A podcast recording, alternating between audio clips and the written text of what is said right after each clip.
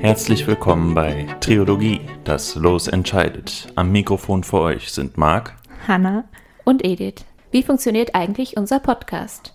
Wir ziehen nach jeder Folge ein Los, anhand dessen der Ziehende oder die Ziehende sein oder ihre nächste Folge gestaltet. Denn das Los entscheidet bei uns. Dabei kann das Thema nicht nur unmittelbar, sondern auch im weiten Sinne mit dem Losbegriff in Verbindung stehen. Die genaue Themenwahl obliegt jedem oder jeder selber, ebenso wie die Ausgestaltung der Folge. Da wir alle drei unterschiedliche Typen sind, ist dem Spektrum der Themen keine Grenze gesetzt. Marc, du hast letzte Woche die Ehre gehabt, uns deine Geschichte zu präsentieren. Möchtest du noch mal sagen, worum es da ging?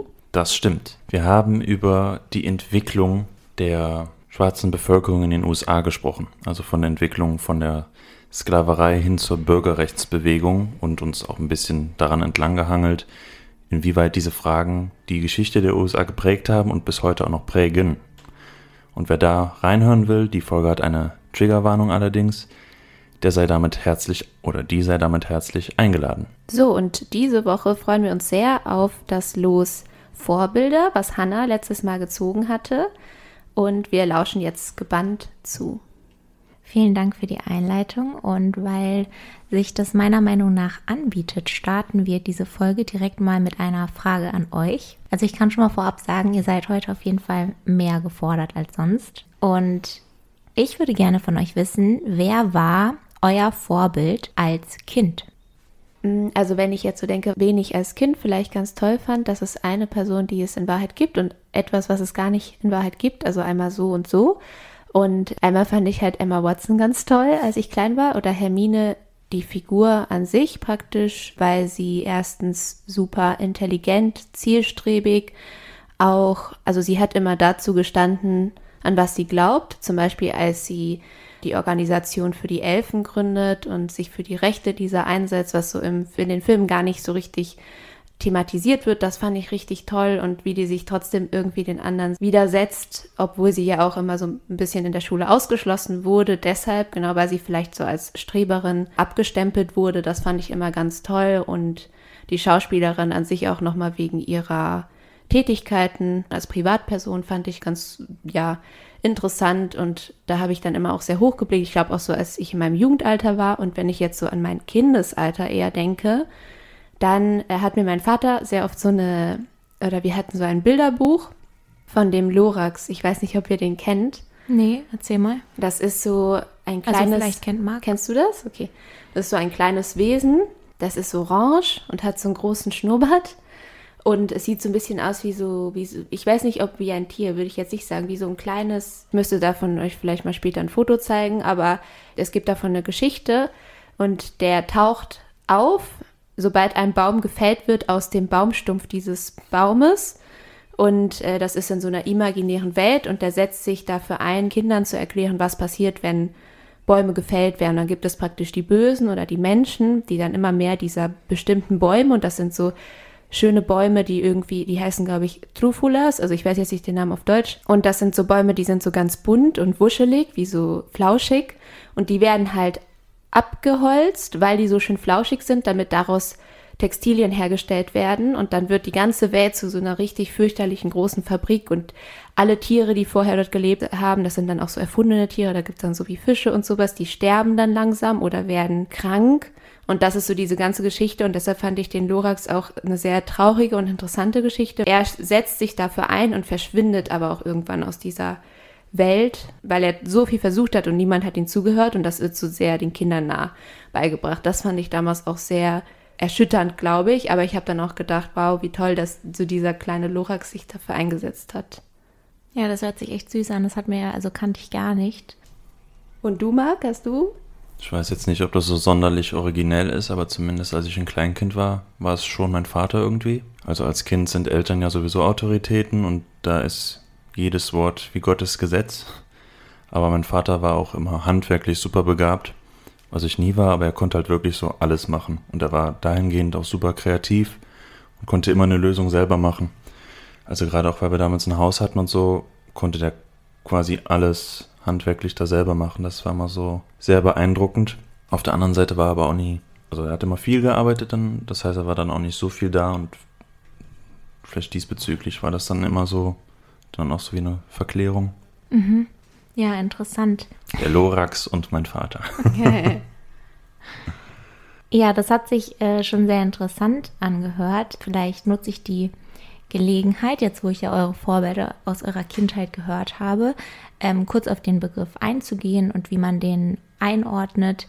Erstmal die ganz profane Erklärung oder Definition laut dem Duden dass ein Vorbild eine Person oder eine Sache ist, die als in Klammern idealisiertes Muster als Beispiel angesehen wird, nach dem man sich richtet. Ich weiß nicht, ob ihr das auch so seht, aber ich finde, so würde man sich das auch definieren. Wenn, also wenn ich jetzt an den Begriff denke, dann würde ich auch sofort irgendwie an Identifikation denken oder an so eine Art Leitfunktion einer Person. Wie seht ihr das? Ja, zwei Sachen fallen mir dazu ein. Ich würde dir so zustimmen, aber erstmal das Wort idealisiert.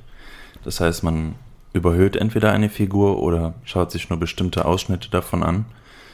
Und gerade wenn man jetzt irgendwie, das ist eine Frage, über die ich dann auch öfter nachgedacht habe, was heute so meine Vorbilder sind, wird es halt wahnsinnig schwierig, weil Personen stehen oft für etwas und das kann man positiv sehen, aber sie sind halt Menschen und haben so auch ihre Schattenseiten oder die Seiten, die unvorbildhaft sind in dem Sinne, kann ja auch von vielen anderen gesehen werden, was daran toll ist oder wer toll ist. Mhm.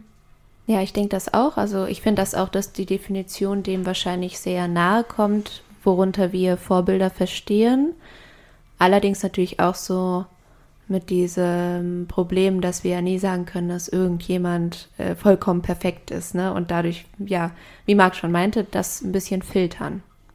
Ja, ja, das stimmt. Es ist ja auch so, dass Vorbilder eher, also dass man die positiven Eigenschaften natürlich hervorhebt und sich zum Vorbild nimmt. Und ich wollte kurz jetzt auf die Einordnung von Vorbildern in der Psychologie eingehen. Also in der Psychologie werden Menschen als Vorbilder bzw. auch als Rollenvorbilder bezeichnet, an denen sich vor allem Kinder und Jugendliche orientieren. Deswegen hatte ich auch eben mit dem Kindesbeispiel sozusagen angefangen, weil das so ganz typisch ist, dass man als Kind Menschen als Vorbilder hat. Oft identifizieren sich die Kinder und Jugendlichen auch mit dieser Person und bewundern sie und übernehmen ihre Denk- und Verhaltensweisen in der Sozialisation. Nicht nur konkrete Verhaltensweisen, auch soziale Attitüden, Werte und Normen werden übernommen. Und wenn wir jetzt mal kurz zurückdenken an zum Beispiel das, was du erzählt hattest mit Hermine, da ging es ja auch ganz stark um ihre Einstellungen, wie sie sich verhält, dass sie so fleißig ist, dass sie so integer ist, also dass sie ganz klare Werte und Moralvorstellungen hat. Und das spiegelt sich ja eigentlich auch jetzt hier wieder.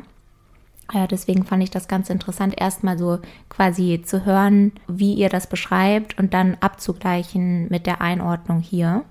Und ja, ich weiß nicht, wie ihr das seht, aber da sind ja schon einige Parallelen. In der Kindheit sind Vorbilder oftmals enge Bezugspersonen, wie die Eltern, weil sie den Kindern ihre Verhaltensweisen vorleben und sich die Kinder daran orientieren. In der Jugend kommt es häufig zu einer Verlagerung der Vorbilder in Richtung Personen des öffentlichen Lebens wie Künstlerinnen in jeglicher Form oder Sportlerinnen.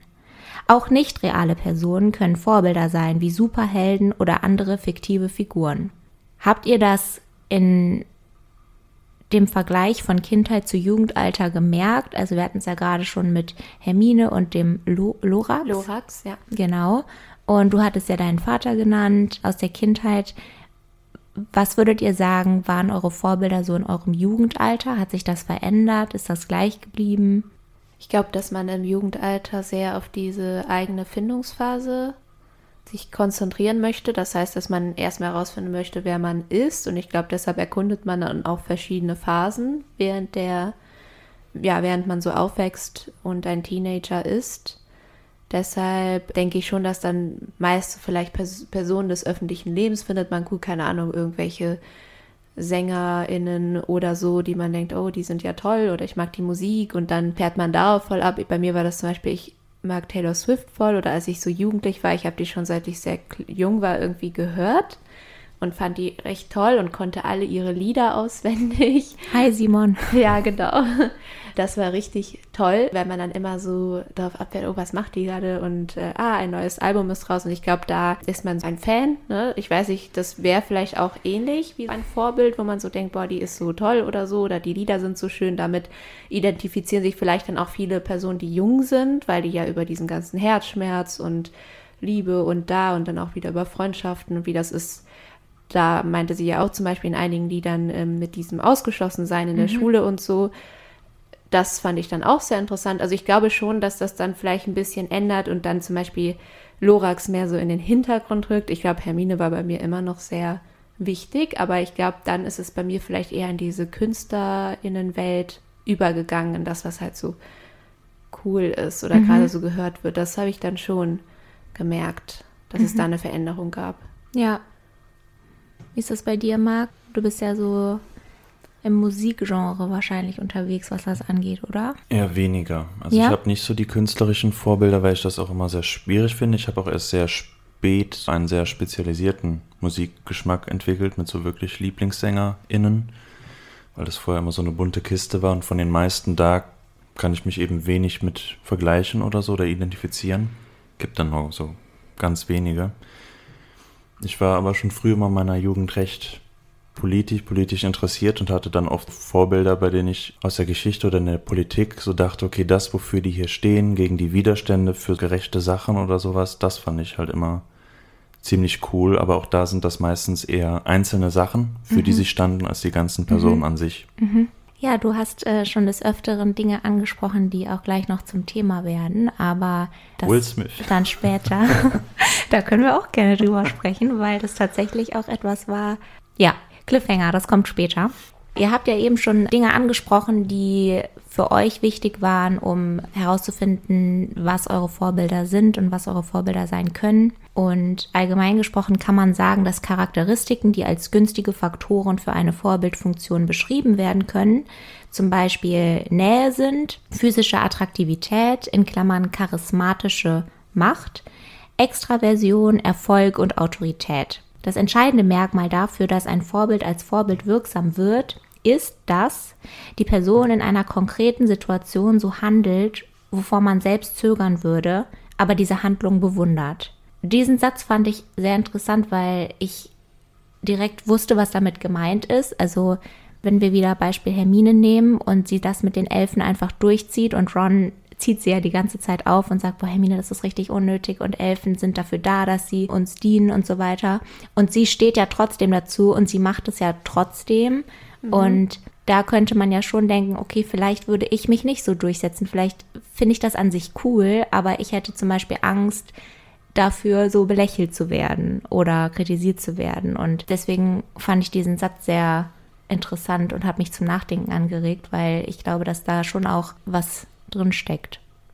Wie ähnlich wie das mit Rosa Parks oder die anderen Personen, die Marc in der letzten Folge erwähnt hat. Ja. Wofür, also wie mutig das war und wo wir so auch dachten, boah, ob wir das gekonnt hätten. Also wir waren natürlich nicht in der Situation oder in der Position, sowas zu tun, aber das ist ja schon so krass, ne? Ja, Marc, willst du das kurz beschreiben, was er war oder wer das ist, falls jemand die Folge nicht gehört hat? Ja, ich hatte letzte Woche über Claudette Colvin und kurz auch Rosa Parks ähm, gesprochen. Und jedenfalls war da der Fall, dass es ja die getrennten Sitzplätze in den Bussen gibt, je nach ethnischer Zugehörigkeit.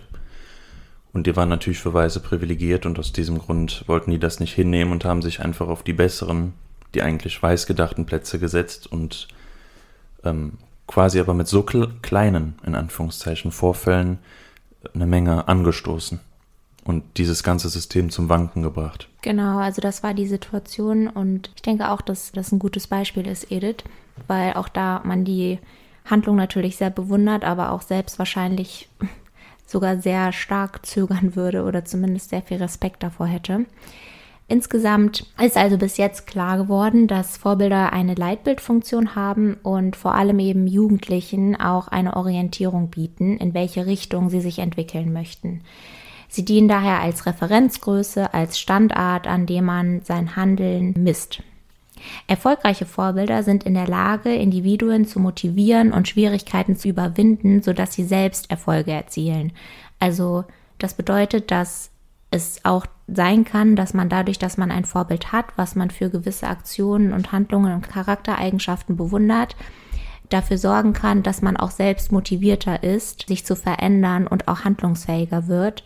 Und das ist ja eigentlich auch ein sehr schönes Phänomen. Auch da, ich finde, das bietet sich einfach an, aber wenn man da wieder Hermine nimmt und dann zum Beispiel merkt, boah, ich möchte auch mehr für die Schule machen oder so und ich möchte mehr lernen und ich möchte besser werden und dadurch motiviert wird, dass sie das tut oder sich irgendwie sozial engagiert, also man sieht, dass es durchaus dann eben auch Effekte auf den eigenen Handlungsraum hat. Jetzt habe ich ein, zwei Studien mitgebracht, die ich sehr interessant fand. Natürlich gibt es unzählige Studien zu diesem Thema. Also ich glaube, man könnte auch theoretisch fünf Folgen mit dem Thema füllen. Das fand ich auch bei der Vorbereitung schwierig oder herausfordernd, weil ich das Thema an sich sehr cool finde und ich finde, es bietet sich sehr viel dafür an, aber gleichzeitig gibt es so viele Einzelbereiche, über die man sprechen könnte. Social Media, über die Kindheit, über was auch immer. Aber ich habe mir jetzt so ein paar Studien herausgesucht, die ich einfach mit euch teilen wollte, die ich interessant fand.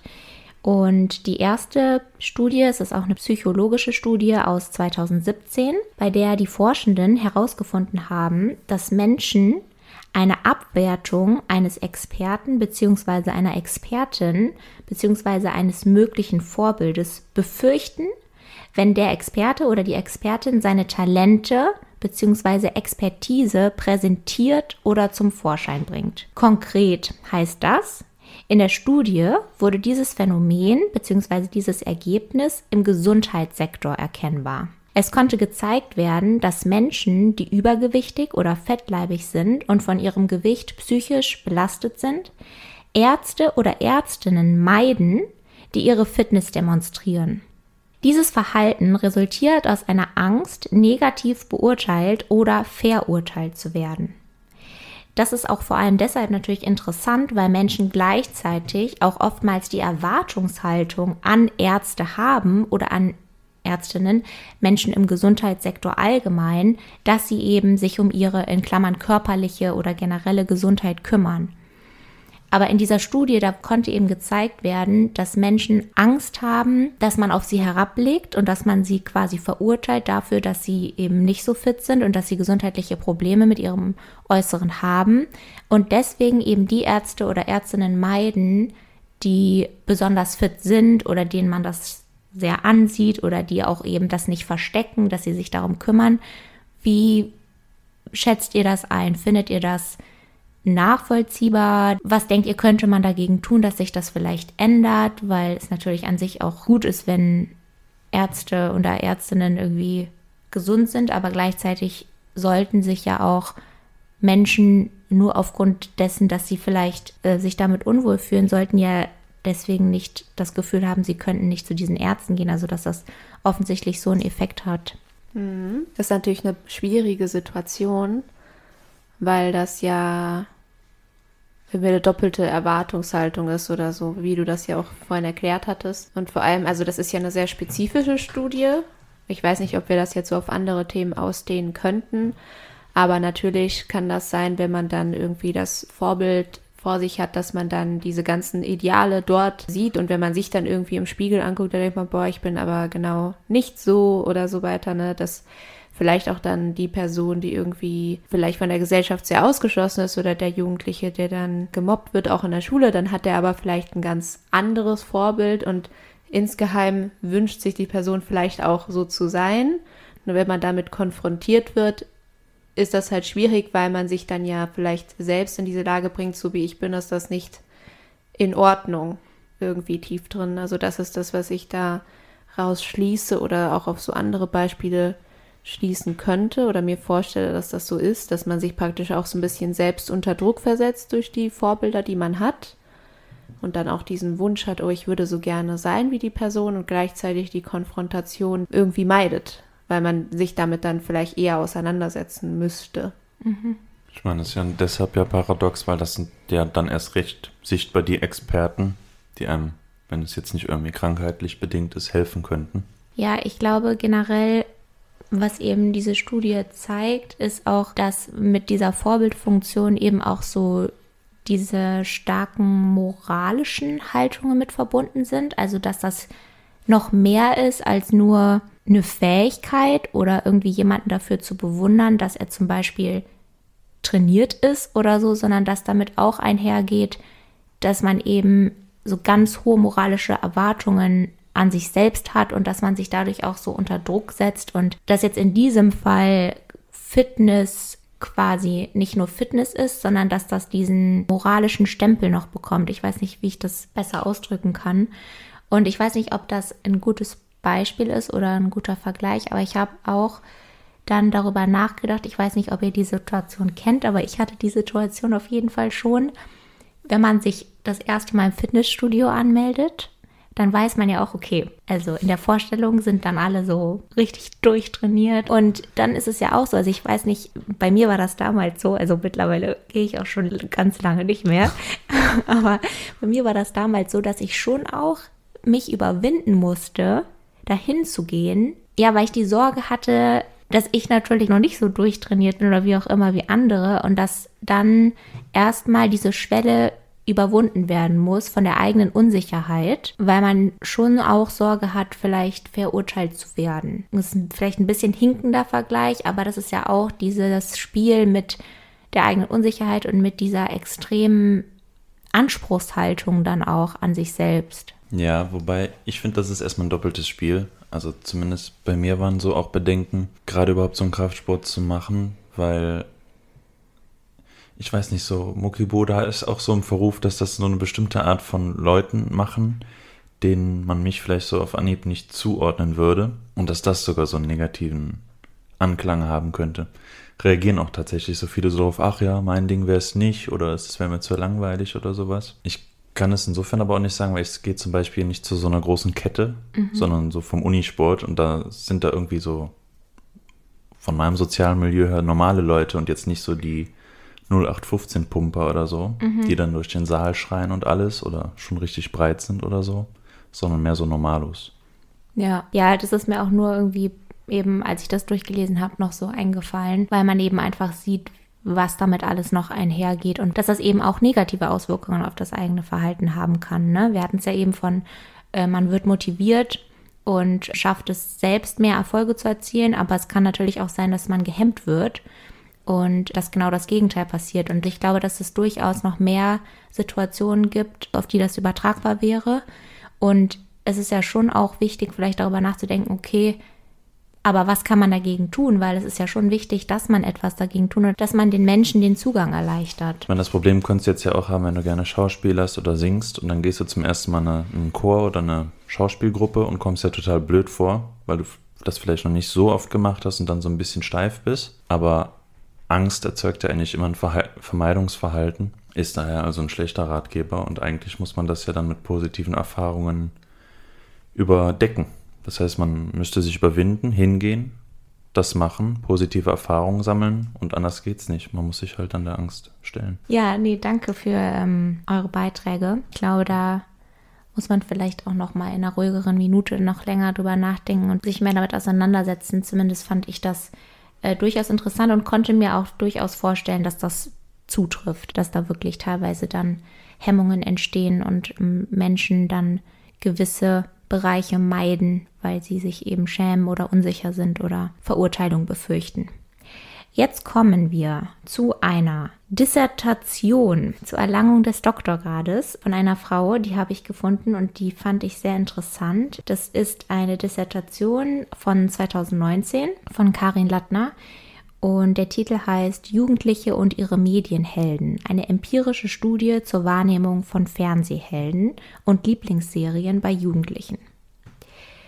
Ich werde jetzt nicht die ganze Dissertation durchgehen, weil das ein bisschen zu lang wäre, aber ich habe mir zentrale Aspekte herausgesucht, die ich sehr interessant fand. Ihr findet natürlich die Quelle dann auch in den Show Notes, also keine Sorge. Und bei dieser Dissertation war die zentrale Forschungsfrage von ihr, welche psychologischen Grundmuster bevorzugen Jugendliche bei ihren Lieblingshelden im Fernsehen und in welchem Zusammenhang stehen diese mit ihren eigenen? Also eigentlich genau das, was wir auch schon besprochen hatten. Was sind psychologische Muster von diesen Menschen, dass sie als Helden für die Jugendlichen fungieren und inwiefern stehen diese Eigenschaften dieser Helden in Zusammenhang mit den eigenen Eigenschaften von den Menschen, beziehungsweise in diesem Fall Jugendliche. Das heißt, der zentrale Teil der Untersuchung von ihr dreht sich um die Wahrnehmung der Jugendlichen von sich selbst und von ihren Helden im Vergleich. Der erste Teil der Untersuchung, der war eine schriftliche Befragung und der zweite Teil der Untersuchung, das waren Tiefeninterviews. Das heißt, das war eine Kombination aus diesen beiden Verfahren. Und ich wollte kurz auf die Stichprobe eingehen, damit man das grob einordnen kann, wer da interviewt wurde, beziehungsweise wer zur Stichprobe gezählt wurde. Bei der schriftlichen Befragung wurden im Endeffekt 958 Fragebögen von den Schülerinnen und Schülern so vollständig ausgefüllt, dass sie in die Auswertung mit eingeschlossen werden konnten und die Fragebögen wurden in den Jahrgangsstufen 5 bis 8 verteilt. Die befragten Schüler und Schülerinnen waren also so zwischen 10 und 15 Jahre alt und ca. 90 Prozent im Altersbereich von 11 bis 13. Also schön die intensive Phase der Schulzeit. Es wurden die Schultypen Haupt-, Realschule und Gymnasium berücksichtigt, mit jeweils mindestens zwei Schulen je Schultyp und mindestens je eine in einer Stadt und je eine aus dem ländlichen Umfeld. Zusammengefasst wünschen sich die interviewten Jugendlichen Helden, die zwar einen gefestigten und starken Charakter haben und ihren eigenen Weg gehen, aber im sozialen Umgang eher konform sind und auf andere achten. Sie sollen sympathisch sein und eine positive Ausstrahlung haben. Helden sollen also nicht unnatürlich wirken und Superkräfte haben, sondern normal sein und die Jugendlichen haben klare moralische Vorstellungen, die sie auf ihre Helden anwenden. Die Jugendlichen wurden auch gefragt, ob ihre Helden auch Vorbilder für sie sind und die Antworten waren durchmischt bzw. eher skeptisch, ob sie ihre Fernsehhelden wirklich als Vorbilder bezeichnen würden. Hier würde ich kurz quasi einhaken, weil man hier schon sieht, dass hier ganz klar unterschieden wurde zwischen Held und Vorbild. Also die Jugendlichen hatten Helden, die sie toll fanden, aber sie haben das quasi nicht synonym gesetzt mit dem Begriff Vorbild. Also sie haben ganz klar gesagt, okay, ich finde diese und diese Person toll aus Serie X oder aus Film X, aber das heißt nicht, dass diese Person oder diese Figur, besser gesagt, automatisch auch ein Vorbild ist für mich. Und das fand ich wichtig, hier nochmal quasi klar zu machen, dass ich hier auch bewusst immer von Helden bisher gesprochen habe, weil eben auch klar differenziert wird zwischen Held und Vorbild. Die Jugendlichen haben bei der Frage, ob ihre Fernsehhelden Vorbilder sein können, die Antwort oft daran festgemacht, ob sie sich etwas von ihnen abschauen können. Ihre Helden sind also zum Beispiel Vorbilder, wenn sie Ratschläge geben oder anderen helfen, wenn sie besonders originell oder witzig sind. Das hatten wir ja auch eben schon mit dem Thema, dass sie auf andere achten sollen und sympathisch sein sollen. Fragt man die Jugendlichen, welche Typen für sie Vorbilder sind, dann sind besonders Charakter und Umgangsweise mit anderen wichtig. Hilfsbereite und sozial engagierte Helden, die besondere Begabungen haben, nehmen sich die Jugendlichen am liebsten zum Vorbild. Die Interviewten bevorzugen in vielen Fällen Helden, die eher normal, in Anführungszeichen, ich bewege gerade meine Finger, und alltagsnah sind und selten sehr künstliche und realitätsfremde Helden. Die Jugendlichen beobachten das Verhalten des Protagonisten in den Fernsehserien auf Situationen und Verhaltensmuster hin, wie sie auch in ihrem Alltag vorkommen und nützlich gemacht werden können. Gerade soziales Verhalten oder Problemlösungen überprüfen sie auf die Tauglichkeit für ihr Sozialleben und adaptieren sie, soweit möglich, in ihr eigenes Verhaltensrepertoire. Sie eifern ihren Helden nach, wenn diese besonderen Fähigkeiten oder besonderen Eifer an den Tag legen und versuchen sich selbst dahingehend zu motivieren und zu verbessern. Was sagt ihr dazu? Zu diesen Ergebnissen? Ich finde, es klingt erschreckend logisch. Also, dass sich Kinder irgendwie Gedanken machen, okay, wir wollen ein Vorbild haben, das aber realitätsnah ist, das könnte also auch ich sein. Und dass diese bestimmten Vorbildcharakteristika solche sind, die sozialer Natur sind, also das soziale Zusammenleben erleichtern, also Rücksichtsnahme, Konfliktlösung und sowas. Das finde ich schon sehr erstaunlich. Ähm, ich hatte ja jetzt auch schon mehrmals so wissenschaftlich mit zum Beispiel Rap zu tun und da ging es auch um die Vorbildfunktion von Gangster-Rap, besonders da eben um Männlichkeitstypen, die da präsentiert sind Und das steht ja immer so ein bisschen im Verruf, dass da so eine Art falsches, hegemoniales, also ähm, andere Gruppen unterwerfendes und kompetitives Männlichkeitsbild dominiert und das denen nahegebracht wird, dass man heißt, man will so einen, einen harten Kerl haben, der sich durchsetzt gegen andere und auch wirklich mit so einem Dominanzgebaren und das ist jetzt mit dieser Vorbildfunktion in Filmen gar nicht gegeben. Das fand ich interessant.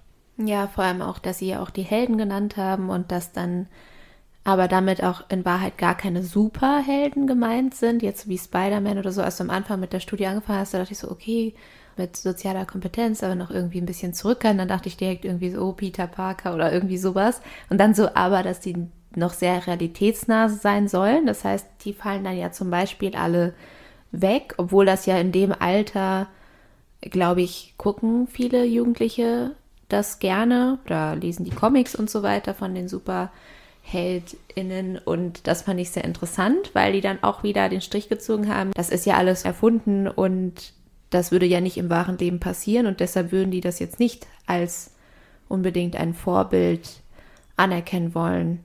Ja, was ich wirklich sehr interessant fand, weil die das ja sehr bedacht gemacht haben. Ne? Also als sie da diese Fragen beantworten mussten, dass sie auch die Unterscheidung gemacht haben, Held heißt nicht gleich Vorbild, sondern das ist dann ja eine sehr idealisierte Form, die es vielleicht in der Wahrheit gar nicht gibt und vielleicht hat dann jede Person ein paar Macken und Fehler, die halt so da sind. Aber was ich sehr interessant fand, ist, dass diese soziale Komponente so wichtig war für die Jugendlichen.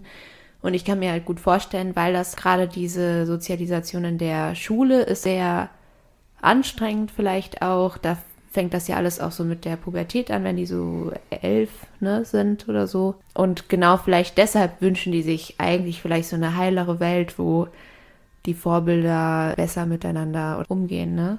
Ja, aber gerade, Entschuldigung, aber gerade das hat mich überrascht, weil wenn ich an die siebte, achte Klasse meiner Zeit zurückdenke, da waren wir das alles andere als arational und vor allem auch nicht sozial äh, bedacht irgendwie auf Konfliktlösung oder sowas, sondern ganz im Gegenteil ist eigentlich die schlimmste Phase. Ich glaube, an dieser Entwicklungsphase kann man quasi die Menschen in alle Entwicklungen hinbegeben, wenn man will, und nicht zu so sozial fähigen Wesen.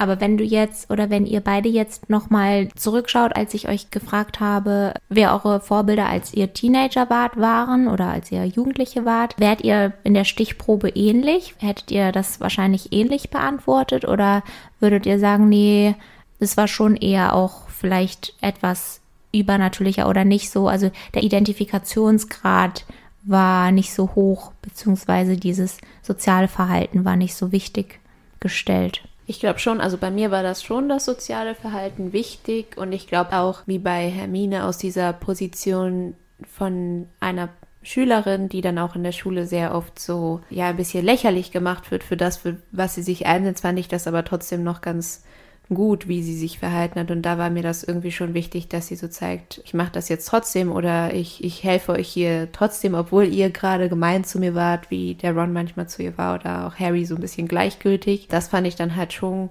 cool und vielleicht, wenn man sich das dann auch wünscht, dass so mit einem oder einer umgegangen wird. Ich denke, also, dass das auch vieles beantwortet von dieser Studie. Aber natürlich ist Hermine auch wieder eine Hexe und das ist alles in einer erfundenen Welt und so. Allerdings ist das ja auch wieder eine Schule. Deshalb finde ich das auch so interessant, weil man ja diesen Bezug herstellt, wo das mit der eigenen Realität zu tun hat. Ja. ja, und so Klassendynamiken kommen ja durchaus auch bei uns vor. Jetzt vielleicht nicht mit Zaubertränke und Verteidigung gegen die dunklen Künste, sondern eher Englisch und Deutsch. Aber es ist ja durchaus die gleichen Dynamiken, ne? Oder zumindest parallel. Mhm. Parallel. Das stimmt. Vielleicht problematisch daran ist aber noch, dass man, vielleicht ist da jetzt Vorbilder das falsche Wort, aber dass man sich orientiert an mitaltrigen Klassenkameraden und sowas und dann auch so Handlungen macht, die vielleicht auch entgegen denen der eigentlichen Vorbilder sind, um halt dieses zur Gruppe, zur Gemeinschaft zu gehören. Ja, das ist dann immer so ein bisschen Drahtseilakt. Ja, was ich wirklich auch interessant fand an dieser Studie war, dass ja offensichtlich, also wirklich darüber nachgedacht wurde, okay, sind jetzt meine Helden auch wirklich meine Vorbilder? Und dann ja auch durchaus kommuniziert wurde, nee, also in gewissen Bereichen sind sie gar nicht meine Vorbilder oder sie haben auch diese und diese Eigenschaften, die nicht vorbildlich sind. Weil wir hatten das ja anfangs, das hattest du, glaube ich, gesagt, Marc, dass man diesen Menschen, den man dann zum Vorbild hat, so überhöht und so als gesamte Person als Vorbild sieht und dadurch natürlich idealisiert. Eigentlich, wenn man logisch darüber nachdenkt, kann es ja gar nicht sein, dass der Mensch nur vorbildliche Eigenschaften hat. Jeder Mensch hat ja seine Stärken und seine Schwächen und Dinge, die man vielleicht sich selbst zum Vorbild nimmt, aber auch andere Eigenschaften, die überhaupt nicht vorbildlich sind. Und das fand ich interessant, dass das zumindest so wie ich das gelesen habe, dass es hier schon erkennbar ist, dass da differenziert wurde und auch wenn man jetzt so nochmal darüber nachdenkt oder wenn ihr darüber nachdenkt, das wäre nämlich auch noch meine jetzige Frage, auf die du auch schon hingedeutet hast, Marc, was eure Vorbilder zum jetzigen Zeitpunkt sind, wenn ihr welche habt, weil ich auch darüber nachgedacht habe und weil ich mich dann auch damit befasst habe, okay, eigentlich muss ich ganz klar differenzieren und muss sagen, diese und diese Eigenschaft finde ich bei Person A toll und finde ich vorbildlich, aber die ganze Person ist nicht immer ein Vorbild. Und ich glaube, dass es schon wichtig ist, dass man das macht, weil man dann auch die Gefahr minimiert, diese Person so zu idealisieren und zu überhöhen, was natürlich dann auch wieder dazu führen kann, dass ich mich vielleicht schlechter fühle oder dass ich mich nicht so gut mit der Person identifizieren kann, weil ich die Person so unerreichbar. Ja, und auch mit so viel, auch wieder mit dieser moralischen Erwartungshaltung konfrontiere und auflade quasi. Habt ihr überhaupt noch Vorbilder? Also denkt ihr manchmal, ich, das wäre jetzt auch noch eine Richtung, in die ich kurz zumindest einschlagen würde. Äh, Marc hat zumindest kein Instagram, aber kann durchaus durch YouTube etc. oder durch Social Media generell auch nachvollziehen, glaube ich, worauf ich hinaus will oder was ich damit meine. Bei Instagram sieht man das natürlich sehr stark, so dieses Vorbilder in den sozialen Medien, Personen des öffentlichen Lebens, weil ich mich da auch schon gefragt habe, okay, also offensichtlich diese Nahbarkeit ist ja sehr wichtig und das passiert ja jetzt viel mehr. Also früher konnte man den Stars ja nicht auf Instagram folgen. So, da hattest du ein Poster an der Wand und warst vielleicht mal auf einem Konzert und das war's. Und jetzt haben ja Personen des öffentlichen Lebens schon einfach eine viel höhere Nahbarkeit und ich glaube, das ist auch nicht immer schlecht. Also ich glaube, dass das auch durchaus positive Effekte hat. Aber ich frage mich, ob jetzt Personen des öffentlichen Lebens von den Abonnenten als Ganzes immer idealisiert werden oder ob da schon auch differenziert wird und sagt, okay, Person A folge ich, weil sie besonders kreativ ist und diese Eigenschaft finde ich vorbildlich, aber nicht die ganze Person als solche, weil ich schon durchaus glaube, dass manche Personen wirklich heroisiert werden, gerade von Jugendlichen auf Social Media und insbesondere dadurch, dass natürlich auch auf den sozialen Medien hauptsächlich positive Einblicke geteilt werden und gezeigt werden, natürlich auch nochmal das ähm, Bild verzerrt. Und ja, ich mich da frage, ob da so differenziert wird oder nicht und wie ihr das einschätzen würdet und ob ihr quasi in der heutigen medialen Welt Vorbilder habt, die zum Beispiel dann so YouTuber sind oder auch, also muss nicht sein, aber ähm, ob sich das quasi auch dahingehend ein bisschen verlagert hat, weil wir leben nun mal in einer von Social Media geprägten Welt. Also ich glaube, es ist wiederholend jetzt schwierig, Personen als Ganzes zu nehmen. Meistens sind es die Eigenschaften. Also zum Beispiel ist es ja total toll, wenn ein DiCaprio so seine gesamte Macht hat uns die Aufmerksamkeit, die er hat, um die auf Umweltthemen zu lenken und auch mit Politikern zusammenkommt und sich da für Umweltschutz einsetzt. Auf der anderen Seite dann zum Beispiel auch paradox, wenn er so eine eigene Yacht hat, die irgendwie eine Wahnsinnsschädlichkeit äh, für die Umwelt hat. Das sind dann so ein gewisse, gewisses Paradoxon darstellt. Ich glaube, was dann so eher in meine Richtung geht, wäre dann vielleicht sowas wie Eminem oder NF. Das heißt, die so sehr, sehr schwere Lebens- und Startbedingungen haben, trotzdem nicht aufgegeben haben ist aus dieser Welt durch ein Nischentalent eigentlich, ne, weil gut, die hätten jetzt auch Schreien oder sowas werden können, es hätte aber nicht diesen gleichen Status, aber auf jeden Fall es geschafft haben, so aus eigener Kraft da rauszukommen und was zu machen und damit auch anderen wieder Kraft geben. Und zum Beispiel jetzt aber bei Eminem kann man jetzt auch wieder kritisieren, Frauenbild nicht nur in Texten, sondern auch, wenn man sich da die Ehe mit seiner Frau anguckt und was da alles ablief, ist ja auch alles andere als vorteilhaft. Aber insofern als identitätsstiftende Helden auftreten für andere, die vielleicht sich so ähnlich fühlen, die so aus sozialen Brennpunkten oder sowas kommen. Aber würdest du dann sagen, dass für dich Integrität einfach ein sehr wichtiger Faktor ist? Weil wenn wir jetzt das äh, DiCaprio-Beispiel zum Beispiel nehmen, oder da fällt mir direkt als erstes Lewis Hamilton ein, der irgendwie auf der einen Seite vegan lebt und total umweltbewusst und auf der anderen Seite halt sein Geld damit verdient, bei der Formel 1 Weltmeister zu sein und wahrscheinlich von Ort zu Ort zu jetten und so. Ja, da habe ich nur gerade dran gedacht, weil du mhm. meintest, okay, das ist ja schon irgendwie ein ähm, zweischneidiges Schwert. Ja und nein. Also ich finde schon, dass Leute sich irgendwie bemühen sollten, da wirklich integer zu sein und nach bestem Bemühen auch ihren Idealen da folgen und jetzt nicht irgendwie für Green oder Pinkwashing oder so irgendeine Agenda machen. Auf der anderen Seite sind es halt Menschen und Menschen können nicht perfekt sein. Es ist vielleicht in diesen Fällen problematisch, wenn sie gerade in diesen Fällen, wofür sie stehen, also beispielsweise Umweltschutz, dass da diese Widersprüchlichkeiten auftreten, lässt sich allerdings dann auch schwer vermeiden. Ne? Also gerade wenn jetzt Lewis Hamilton damit sein Geld verdient, dann ist dann auch die Frage, okay, ist der Nutzen mit dem Geld, was er verdient und sein Einsatz dann größer als das, was er dann verfährt, aber da muss man auch mal aufpassen, dass man selber nicht in so eine moralistische, populistische Schiene kommt, weil den Zeigefinger könnte man ja erst heben, wenn man selber dahingehend ein Vorbild ist. Und das war auch ganz interessant, weil es letztens ja auch diese Debatte mit dem Habeck gab, weil es ging ja um die Frage mit dem Öl von Russland und dass man es dann aus den aus Katar oder den arabischen Ländern holt und dass aber die genauso ja Krieg im Oman und so führen. Und er hat sich ja dann so aufgeregt, ja, jetzt regen sich die Leute auf, die sich das ganze Jahr nicht drüber aufregen, aber ihr, ihr Met auf dem Brötchen essen und sowas. Ist jetzt die Frage, wie weit das wieder politisch inszeniert ist, aber es ist ja so die Frage, wenn man so in seinem hoch in seinem Horst sitzt, in seinem Nest und dann alles besser weiß, obwohl man da nichts leistet, dann sollte man sich schon selber an den Ansprüchen messen lassen müssen. Ja, deshalb äh, denke ich, kann ich da eigentlich nur zustimmen, in dem Sinne, dass ich das persönlich auch schwierig finde, eine Person als Vorbild jetzt zu nehmen und die komplett zu idealisieren und sagen, boah, alles, was, keine Ahnung, Emma Watson macht, ist super. Was es ja auch nicht ist, weil man ja bei ihr auch zum Beispiel da, die ist ja auch mit den Panama Papers aufgeflogen. Ach. Ja, genau, sie war ja auch dabei. Elaboriere mal kurz. Okay, es gab ja diesen Skandal, der vor ein paar Jahren, das ist jetzt schon was länger, ja, ich glaube mhm. sechs Jahre oder sowas, um vielleicht auch noch länger, wo verschiedene JournalistInnen der ganzen Welt herausgefunden haben, ich glaube, das waren JournalistInnen, dass berühmte, meist berühmte Leute, PolitikerInnen, Menschen, die halt auf jeden Fall Macht und Status haben, Steuerhinterziehung begehen und das kann man halt in Panama gut machen, indem man, ich kann leider, genau, ah. diese Briefkasten, ich kann das jetzt nicht so äh, elaboriert erklären, weil ich da überhaupt, also ein kompletter Laie bin, aber, okay, aber vielleicht mit Briefkastenfirmen können die Leute genau die Leute was anfangen.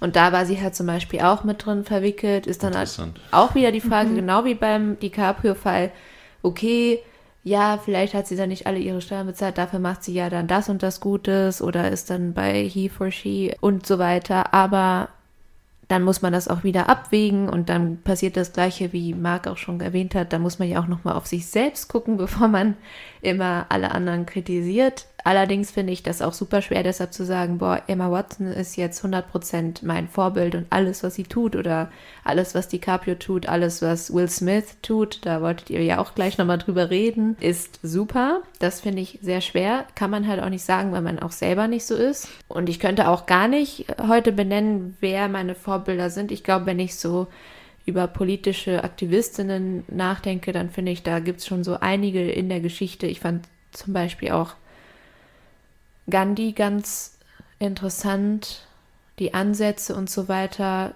oder die Malala oder es gibt so viele Menschen, wo ich so denke, das, was die bewirkt haben und das, wofür die sich eingesetzt haben, wie mutig die waren. Also das ist wieder wie ganz am Anfang von unserer Folge jetzt, wo wir beredet haben, boah, da blicke ich so auf diese Aktionen der Menschen und wie die sich dann verhalten haben auf und könnte mich vielleicht in dem Sinne gar nicht messen, dass ich das so krass finde, dass ich so denke, das sind vorbildliche Verhaltensweisen auf jeden Fall gewesen, die vielen Menschen was gebracht haben und die ganze Bewegungen gestartet haben. Das finde ich halt ganz interessant oder ganz gut, wenn man äh, älter wird und sich irgendwie so positioniert und sich auch irgendwann ein bisschen so selbst findet oder man findet sich ja irgendwann immer oder entwickelt sich immer weiter. Aber das finde ich sehr interessant, halt auf diese Aspekte zu blicken, was hat vielen Menschen oder der Natur oder so genützt und wer war dafür vielleicht zuständig zu einem gewissen Zeitpunkt.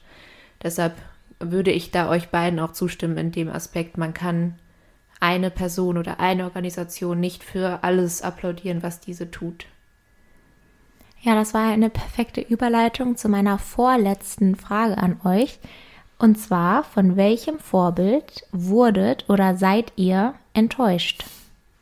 So, ihr hattet ja den geliebten Will Smith äh, kurz erwähnt am Anfang und ich weiß, dass wir schon darüber so ein bisschen diskutiert haben. Vielleicht habt ihr da noch mal eure Meinungen oder so, weil das war ja jetzt letztens bei den Oscars, also das haben bestimmt viele der Zuhörenden mitbekommen, ein, ich weiß nicht, wie ich das nennen soll, eine sehr schwierige ein Szene. Eklat. Genau. Also, fangt ruhig an. Ja, also das, wie gesagt, ich fand es witzig, dass Marc das am Anfang direkt genannt hat, weil das war bei der Frage, ich fand, also ich finde die Frage ganz, ganz cool. Ähm, wow, Eigenlob, aber ähm, äh, ich, also ich finde die, die regt zu einem interessanten Gedankengang an, weil ich tatsächlich auch an Will Smith denken musste, weil er auf gewissen Ebenen durchaus eine gewisse Vorbildfunktion für mich hat, auch nach wie vor. Ich finde, ähm, er hat sehr viele coole Einstellungen äh, so auf das Leben, sag ich mal so. Äh, seine Laufbahn war ja auch nicht immer einfach und ich habe auch schon vor einigen Jahren äh, ganz viel Fresh Prince of Bel Air geguckt, was zwar eine Serie ist, aber ja auch so ein bisschen zeigt, wie er wirklich, ähm, ja, wie, wie, seine, wie sein Leben so war, wie er aufgewachsen ist. Und ähm, eigentlich finde ich ihn auch in vielen Bereichen sehr vorbildlich. Und klar, die Aktion war, ähm, war nicht gut. Ich glaube, das sehen die meisten Leute so. Und ich weiß nicht, ob enttäuscht, weil ich finde, enttäuscht ist echt ein extrem großes Wort für mich. Und dann habe ich mal darüber nachgedacht. Ich weiß nicht mehr, bei wem ich das gehört habe, aber ich habe das Wort dann mal wirklich auseinandergenommen, wie es zusammengesetzt ist. Also, dass man nicht mehr getäuscht wird, man wird enttäuscht. Also, man hat sich quasi in der Person getäuscht. Und das hat es für mich leichter gemacht, weil ich dachte, ja, in der Hinsicht habe ich mich getäuscht, weil ich hätte nicht gedacht, dass er das macht. Und finde es auch nicht gut, aber ich kann das irgendwie trotzdem differenzieren. Also er ist deswegen jetzt für mich nicht mehr in den anderen Bereichen trotzdem ein Vorbild. Also mhm. ich, ich kritisiere das, aber das hatten wir ja eben schon. Also ich finde, es ist ganz gefährlich, was zumindest meiner Meinung nach oder meiner Erfahrung nach, wie ich das sehe, sehr häufig passiert zurzeit, dass Menschen dann direkt so abgeschrieben werden. Und dann wird ja nur die Meinung vieler bestärkt, dass man eben nichts mehr sagen kann. Und also das ist jetzt ein schlechtes Beispiel, yeah. weil er hat jemanden geschlagen, aber so dieses ganze Thema mit, äh, man kann sich halt gar nicht mehr, man kann sich gar nicht mehr angreifbar machen, weil sobald man eine Meinung raushaut, die auch nur ansatzweise kontrovers ist, direkt dafür fertig gemacht wird und gecancelt wird. Und das finde ich schon schwierig, weil man daran sieht, dass gerade in der Internetwelt einfach unfassbare moralische Erwartungshaltungen an Personen des öffentlichen Lebens gestellt werden von den Nutzerinnen,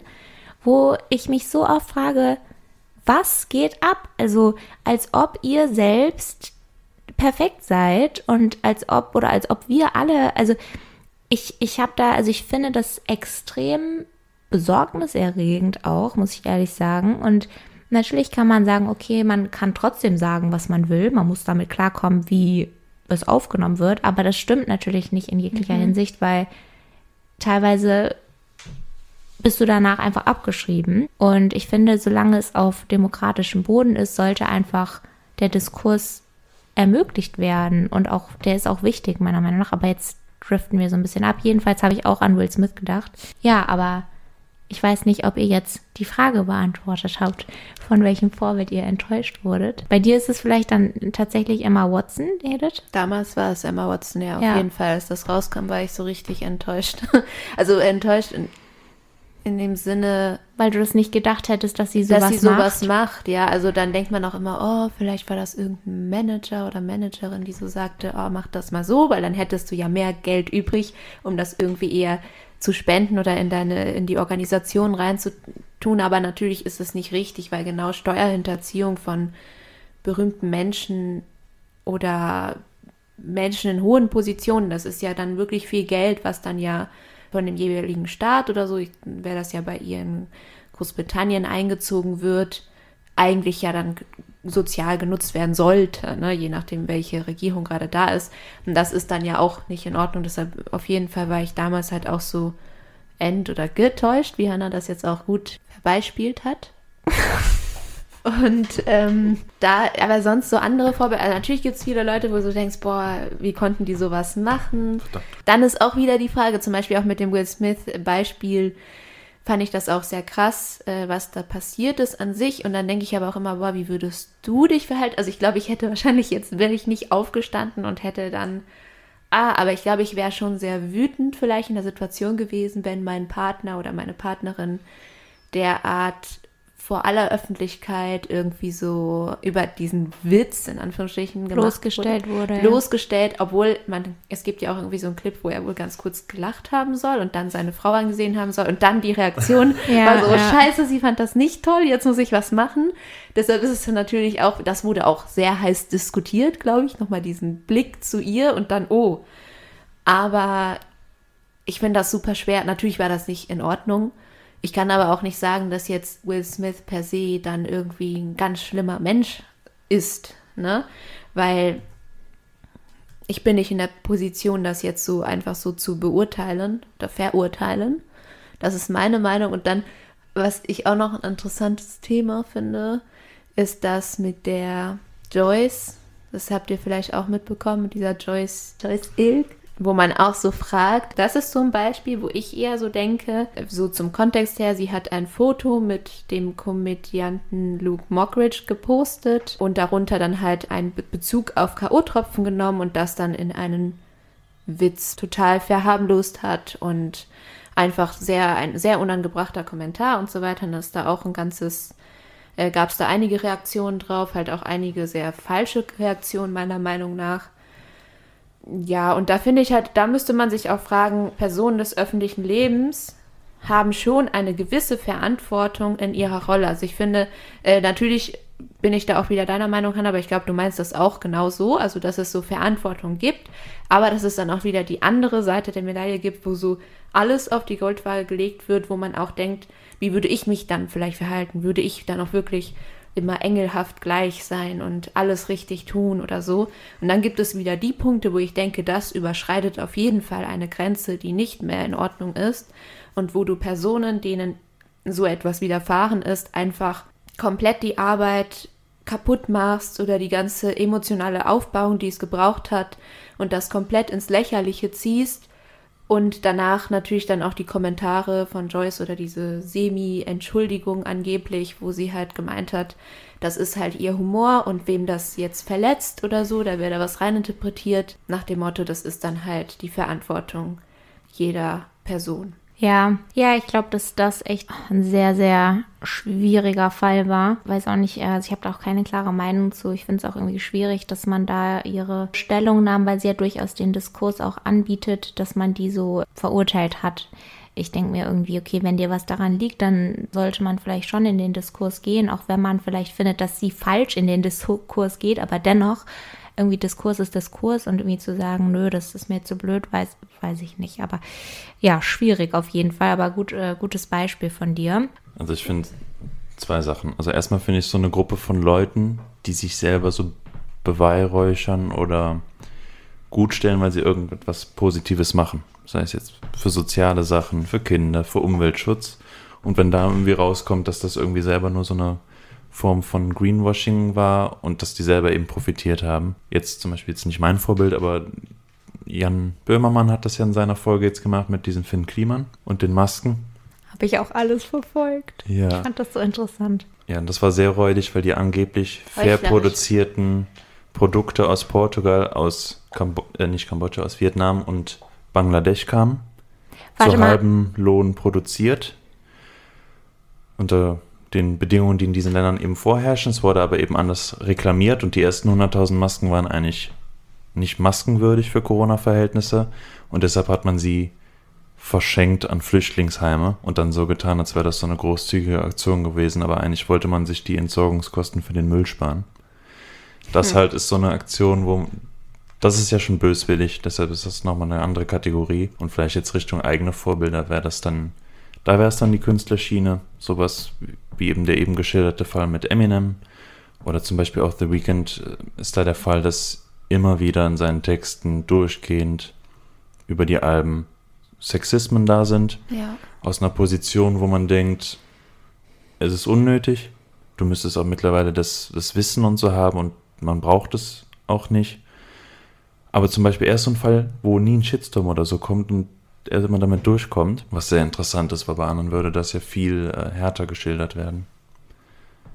Ja, das wären eben so Beispiele. Hast du die, das Erklärvideo gesehen von Finn Kliman?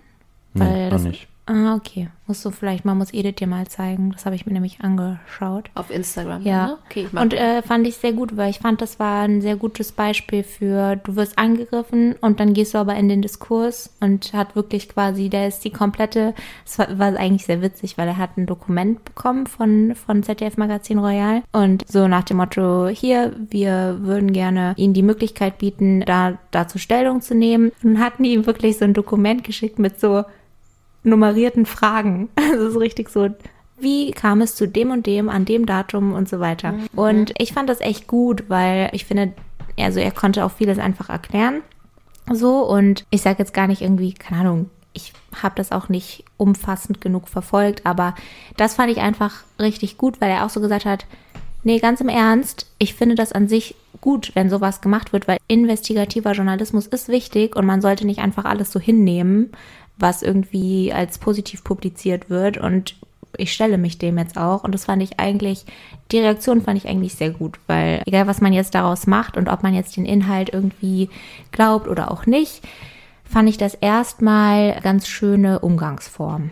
Wobei jetzt da ja auch noch die Frage ist, also das Stellen an sich hat ja auch nicht unbedingt einen Selbstwert, sondern die Gründe, die er da vorlegt, finde ich. Er könnte jetzt sich, ich habe es jetzt nicht verfolgt, da wäre es dann interessant zu wissen, ob die Ausführungen vom ZDF-Magazin Royal stimmen. Genau. Das wäre auch nochmal die andere ja, Frage. Genau.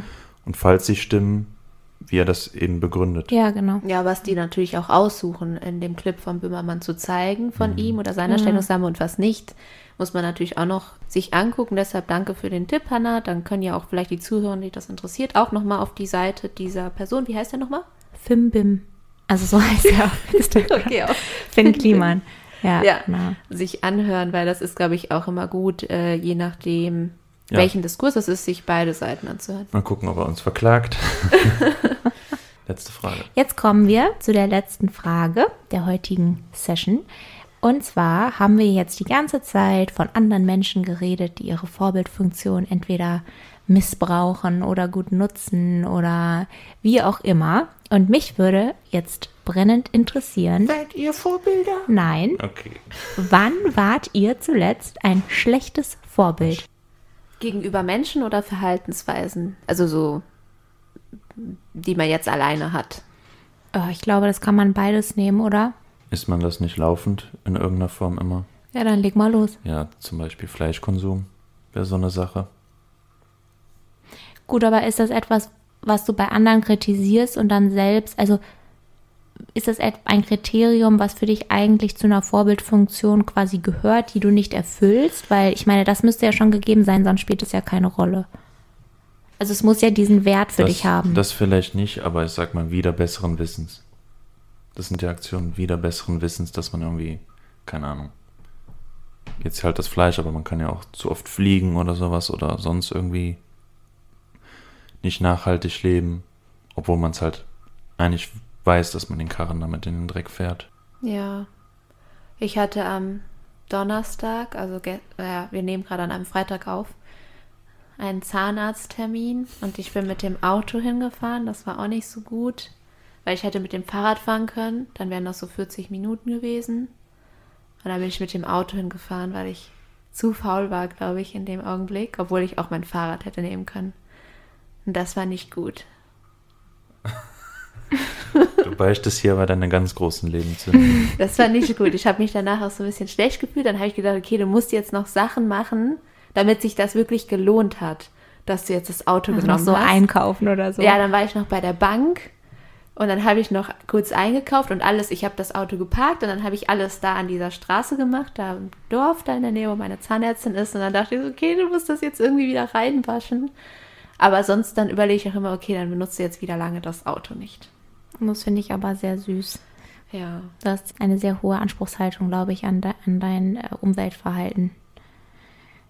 Was ja erstmal nicht schlecht ist, aber ich glaube, es ist okay, wenn du 40 Minuten Fahrrad mit dem Fahrrad eine Strecke. Ja, so ungefähr, weil das geht so bergauf. Bergunter ist viel schneller, aber so bergauf brauche ich, 40 wenn Minuten ich keine, schon viel. wenn ich keine, wie heißt das, wenn ich mein normales Fahrrad nehme und nicht irgendwie mit Strom oder so, ja. Ja. Ja, also ich habe eine recht banale Situation, aber durchaus konkret. Ich war, warte mal, wann war das denn? Vorgestern mit dem Fahrrad unterwegs und ich sag mal so. Man kann generell sagen, dass ich auf dem Fahrrad nicht unbedingt eine Vorbildfunktion erfülle. Und dann war da eine Ampel. Also begehst du quasi Verrat. Anzeige ist raus. Ja, genau. Und ich sag mal so, also da war eine Ampel Und ein Kind. und ein Kind und eine Mutter und diese Ampel war rot und es war weit und breit kein Auto. Auto zu sehen und ich bin ein ungeduldiger Mensch und ich weiß, das sind alles nur Ausreden, aber ich bin über diese rote Ampel gefahren und dachte mir im Nachhinein so, ja, war jetzt eigentlich unnötig, du hättest auch einfach warten können. Also auf der anderen Seite, aber das finde ich eigentlich einen interessanten Punkt, inwiefern ich dafür verantwortlich bin, für dieses Kind überhaupt ein Vorbild sein zu müssen, weil eigentlich habe ich mit dem Kind ja nichts zu tun. Also wisst ihr, was ich meine? Ich, ich, das- ich sage jetzt nicht, dass das meine Meinung ist, aber ich finde, man könnte so darüber diskutieren, weil eigentlich kann man ja nicht von anderen Menschen, die mit dir nicht immer was zu tun haben, erwarten, dass sie automatisch sich vorbildlich für deine eigenen Moralvorstellungen verhalten. Hat das Sinn? Also, Schon, aber das ist ja der Gedanke hinter Solidarität, oder? ja, aber hat das immer was mit Vorbild? Also ich finde, das ist ein bisschen was anderes, Solidarität und Vorbildfunktion. Weil Vorbildfunktionen sind ja super subjektiv und Solidarität kann man eigentlich recht Vielleicht gut über eine andere Schiene. Ja. ja. Naja, jedenfalls ähm, dachte ich da, okay, das war jetzt wirklich nicht so, nicht so toll. Ja, da war ich zuletzt ein schlechtes Vorbild. Das ist noch nicht so lange her. Es tut mir leid. Ein Ja. anonymes Kind. Ja, vielen Dank für, äh, für diese Folge. Sie war ein wenig äh, interaktiver. Ich hoffe, das war okay für euch. Ich fand irgendwie, ich wollte bei diesem Thema nicht so viel alleine quatschen, sondern es hat mich interessiert, was ihr dazu denkt. Ja, aber auf jeden Fall cool. Spannende Fragen. Und vielleicht können die Zuhörer auch mal so überlegen, wie ihre Positionen da sind oder welche Vorbilder die haben. Also sie haben, ihr habt. Ja. und lasst uns gerne mal wissen, das würde mich wirklich interessieren, ob ihr es immer schafft, wenn ihr Vorbilder habt, zu differenzieren. Der heilige Lostopf. Du hast jetzt die Möglichkeit, dein Los für nächstes Mal zu ziehen, wenn du wieder dran bist. Ziehen wir erstmals einen Zuhörenden los. Stimmt, das hatten wir noch Oder gar nicht. nicht, ne? Noch gar nicht. Meistens Hannah-Lose. Also ein Echt? Ja, äh, wirklich. Ich rotes habe letztens mal Los. gezählt. Und wie viele im Vergleich zu euch? Ich glaube von. ah, Ich, ich habe es mir jetzt nicht gemerkt, aber deine Können waren wir nächstes Mal ja sagen. Also Ja. rotes Los. Dum, dum, badum, badadum, badadum, badadum. Von Hannah. Quod erat demonstrandum. Uff. Glaube. Oha. Cool. Hab ich Glaube aufgeschrieben? Anscheinend. Seltsam. Anscheinend, ja. Ja, das wundert mich wirklich auch, ehrlich gesagt. Klingt wie so ein Los von meiner Mama, ne? Ja, wirklich. Dann werdet ihr in einigen Wochen eine Folge zum Thema Glaube hören. Ich bin selbst auch gespannt, was das wird. Ja, glaube ich. Super. Du haust einen nach dem anderen raus heute. So, jetzt kommen wir zur letzten Frage dieses Podcasts, die aber nicht ich stellen werde, sondern die der Marc äh, sich überlegt hat. Und zwar die Frage, die immer am Ende kommt. Und wir sind gespannt. Nehmen wir an, Flugzeugabsturz oder Bootsunglück Mhm. und ihr kommt auf eine Insel. Ihr habt natürlich keinen Empfang und nichts, aber welchen Gegenstand hättet ihr dann am liebsten bei euch auf dieser Insel? Wie sind die klimatischen Bedingungen? So Pazifik, tropisch. Also warm. Ja, Dann äh, irgendein Werkzeug. ein bisschen konkreter. Wie nennt man Spaten. das? Nee, warte mal, wie nennt man nochmal das? Hammer. Nee, das Zirkel. Marc. Lass sie mal nach. Kukri. Ich weiß nicht genau, wie man es ausspricht. Kukuri Ku- Kukri oder Kukuri. Ähm, und zwar, weil, also damit könnte ich Brennholz abholzen, könnte aber gleichzeitig auch so feinere Arbeiten machen, wenn ich zum Beispiel mir irgendwie so eine Hütte bauen müsste oder so. Und dadurch, dass es warm genug ist, gehe ich davon aus, dass das Also Holz relativ Zur Erklärung, es sieht aus wie eine so abgewinkelte Machete, wie so ein Säbelmachete. Ja, das ist so eine Mischung, genau, aus, aus einem Messer und ja, genau. Das würde ich machen, weil dann, und dadurch, dass es eine trockene Insel ist, würde ich davon ausgehen, dass das Brennholz auch gut ist, weil es halt trocken ist, also weil es warm ist. Es wird nicht wahrscheinlich nicht so viel regnen. Ja, oder tropisch und hohe Luftfeuchtigkeit. Dann ist Auf Holz meiner so Insel gut. ist es trocken. das Ding ist, wenn ich jetzt irgendwie was zum Feuer machen mitnehme, dann bringt mir das ja auch nichts, wenn ich keinen Baum umgefällt bekomme oder wenn ich kein Holz habe. Und ich brauche ja irgendwie. Ich nehme das Werkzeug. Was nimmst du? Finde ich schwierig. Naja, Wasser abkochen kann man vielleicht, wenn man irgendwie selber Feuer versucht zu machen. Das habe ich sehr lange überlegt, irgendwas, wo ich Wasser herstellen kann oder es trinkbar machen kann, so. Aber da fällt mir jetzt spontan nichts ein. Dann habe ich jetzt auch wieder so an die Hungerspiele gedacht. Da gibt es doch dieses eine Gerät, was die irgendwie von den Sponsoren bekommt, wo die das, glaube ich, im, im zweiten Buch auch so Dieser Zapfhahn. genau diesen Zapfdings, wo man das so in Bäume reintut, da kriegt man dann Wasser. Aber ich meine, Wasser sollte man schon irgendwie hoffentlich rankommen. Sonst halt Regenwasser aufsammeln mit so Blättern. Aber sonst habe ich ja gedacht, also so was Hannah sagt, ist eigentlich schon eine gute Idee mit den Werkzeugen. Und weil ich vielleicht so mehrere haben wollen würde, ein größeres Schweizer Taschenmesser.